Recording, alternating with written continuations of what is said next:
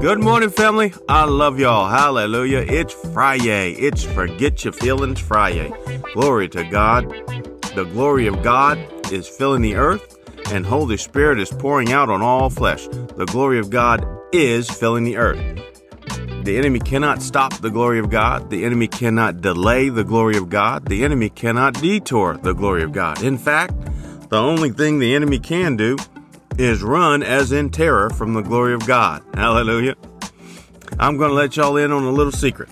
The glory of God is going to be revealed through us. Oh, yes, it is. I'm going to give you scripture. Let's start with Colossians chapter 1 verse 27.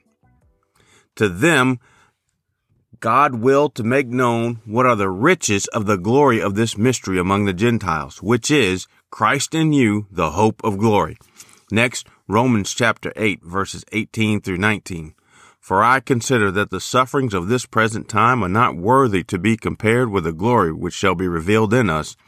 For the earnest expectation of the creation eagerly waits for the revealing of the sons of God. And finally, in 2 Corinthians chapter 3 verse 18. But we all, with unveiled face, beholding as in a mirror the glory of the Lord, are being transformed into the same image from glory to glory, just as by the Spirit of the Lord. Hallelujah. We are all being transformed from glory to glory. Hallelujah. Glory to God from glory to glory. All right, family. Expect the glory. Desire the glory. Grow in the glory. Hallelujah. You say you don't feel like you're being filled with the glory? Awesome because our scripture for today is Hebrews chapter 10, verses 37 through 39. And it tells us that we live by faith, not our feelings. Let's get into this word. For yet a little while, and he who is coming will come and will not tarry. Now the just shall live by faith. But if anyone draws back, my soul has no pleasure in him. But we are not of those who draw back to perdition, but of those who believe to the saving of the soul. Glory to God. All right, this is a new covenant quote of an old covenant prophet, Habakkuk. The apostle Paul quotes this in Romans chapter 1 verse 17 and in Galatians chapter 3 verse 18 also. The just, or those who have been justified by Jesus, live by faith. The just don't live by feelings. The just don't live by what they see, hear, feel, or experience. We live by faith. So forget your feelings.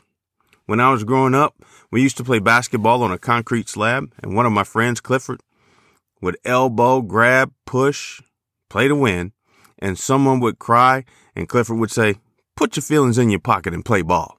That's what I'm saying. Forget your feelings. I do know you have them, and many times they get hurt.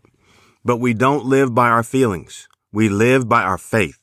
Over 90% of the time that I make a decision based on my fickle, faulty, and frail feelings, I fail or flop.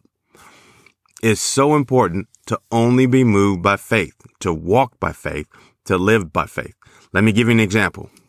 One day I was getting ready for church and I felt the pain. I prayed and I got the word in me. I went to the hospital and the doctor said, Mr. Wells, you're having a heart attack. I felt like worrying, but instead, by faith, I said, all right. Well, by his stripes I was healed. I received my healing. Do what you got to do, doc. Dr. Moore did what he had to do, and then he told me that I needed open heart surgery. I did not feel worried. I just knew that I had to speak words of faith. I said, all right. By his stripes I was healed. I received my healing. Let's do it. Well, I had quadruple bypass surgery, and that was over three years ago, and I'm still healed. Glory to God. All right, so forget your feelings. Walk and live by faith in God. Walk and live by faith in His Word. Walk and live by faith in His love. I love y'all, and God loves y'all.